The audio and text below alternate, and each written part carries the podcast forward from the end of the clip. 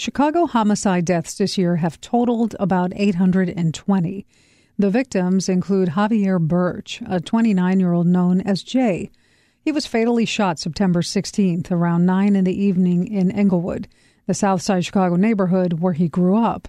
Jay's loved ones remember him as an affectionate kid who was constantly clowning around. But they say he also got involved with people up to no good on the streets. As an adult, they say he had been making plans to get his life on track and earn a GED.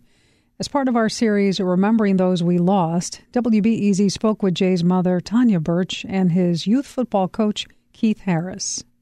I was in the kitchen one day, cleaning the kitchen up, and I kept hearing like somebody was preaching, preaching like a church. So I'm just listening. I'm like, there's no one in there but Jay.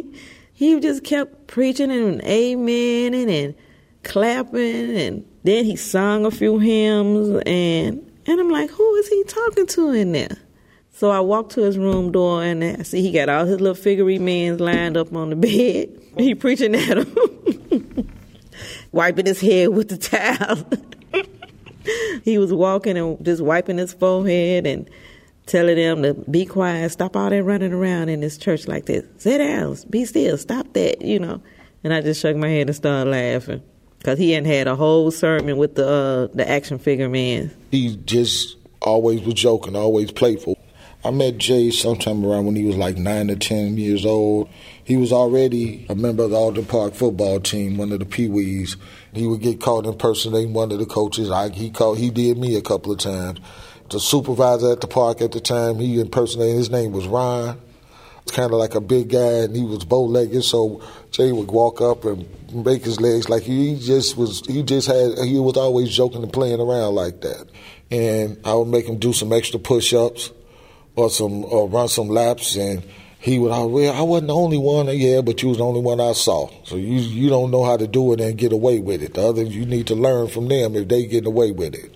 And my son was a year older than Jay. They kind of clicked he became like another son. When Jay was about nine, him and Deontay, other son Deontay, they used to always bring in some kind of stray animal home, a cat or something. So one day I told them, don't bring no more stray animals home. So one day I had came from work. They got a weird looking dog. So I'm fussing at them, telling them, why, why didn't I just tell you don't bring another dog or animal or nothing here? But we gonna take care of him. I said, no, get rid of the dog. So a couple of days had went past, and I usually don't park in the garage. So this particular day, I decided I'm gonna park in the garage. I open the garage, and the dog just come running to me real fast. They got feeding trays and everything laid out for the dog, like they just ready to keep him. So I go in the house and I said, Didn't I tell y'all to get rid of this dog?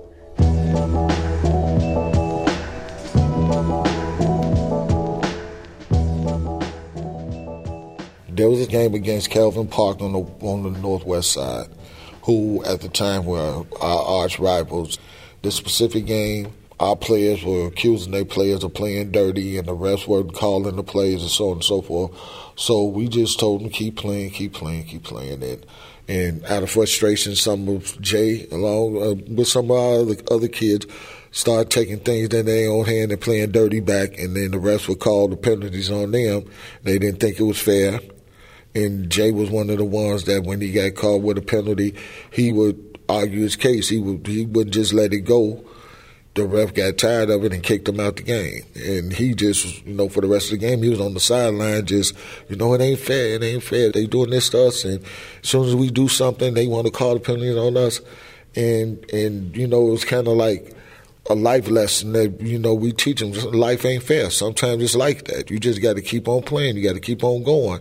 The ultimate goal is to win, and sometimes adversity is gonna come. Sometimes you're gonna you're gonna get roadblocks in the way, and you just got to keep on pushing. And that's the lesson we we try to instill in them. And and honestly, I don't think he never accepted the fact that the world was like it is he he he would always question why does it have to be like that? Why is it if I do this I get in trouble? If somebody else do something they don't get in trouble? And what kind of what kind of realistic explanation can you give a kid, a young man?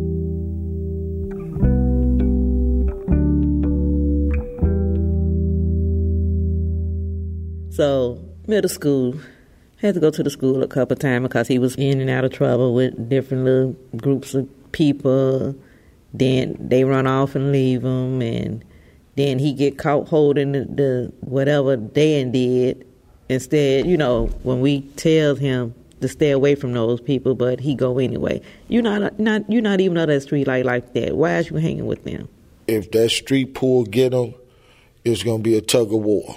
He had a gun arrest when he was younger, but he did probation for that, and they locked him up for battery. The peer pressure, the the pressure to impress girls and and be cool and and all this other stuff. The Lord is strong. So one day, me and him had a long talk and stuff, and he kept telling me, "Well, I'm gonna do better. I'm going to get my GED. I'm going to do this. I'm going to do this." He had said it so many times. I said, "Okay, Jay." I just agree with him. Okay, Jay. So the next day, he was like, I need my birth certificate and my uh, social security card.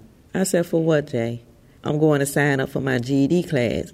I'm like, Really, Jay? He said, I'm going for real. So I give it to him and I say, Bring it back today. I say, and don't lose it because people be out here, you know, scamming and doing crazy stuff. He said, Okay, okay, I'm going to bring it back to you as soon as I finish with it. So I'm like, okay, at six o'clock, this boy ain't brought this stuff back yet. So I start calling him, calling him, calling him. He not answering the phone. Then my phone rang about nine o'clock, and they said Jay had got shot. And then one of our friends called me and said, Tanya trying to get in touch with you. Jay got shot. And when I got there, that's when I found out. Most people know how he was. He was always free hearted. He give you anything to the point that I have to beg him sometimes, stop giving away your stuff. He was just at my house and it was like another one of my kids. He said, I'm doing the right thing, I'm doing the right thing. You'll see I'm gonna get it together.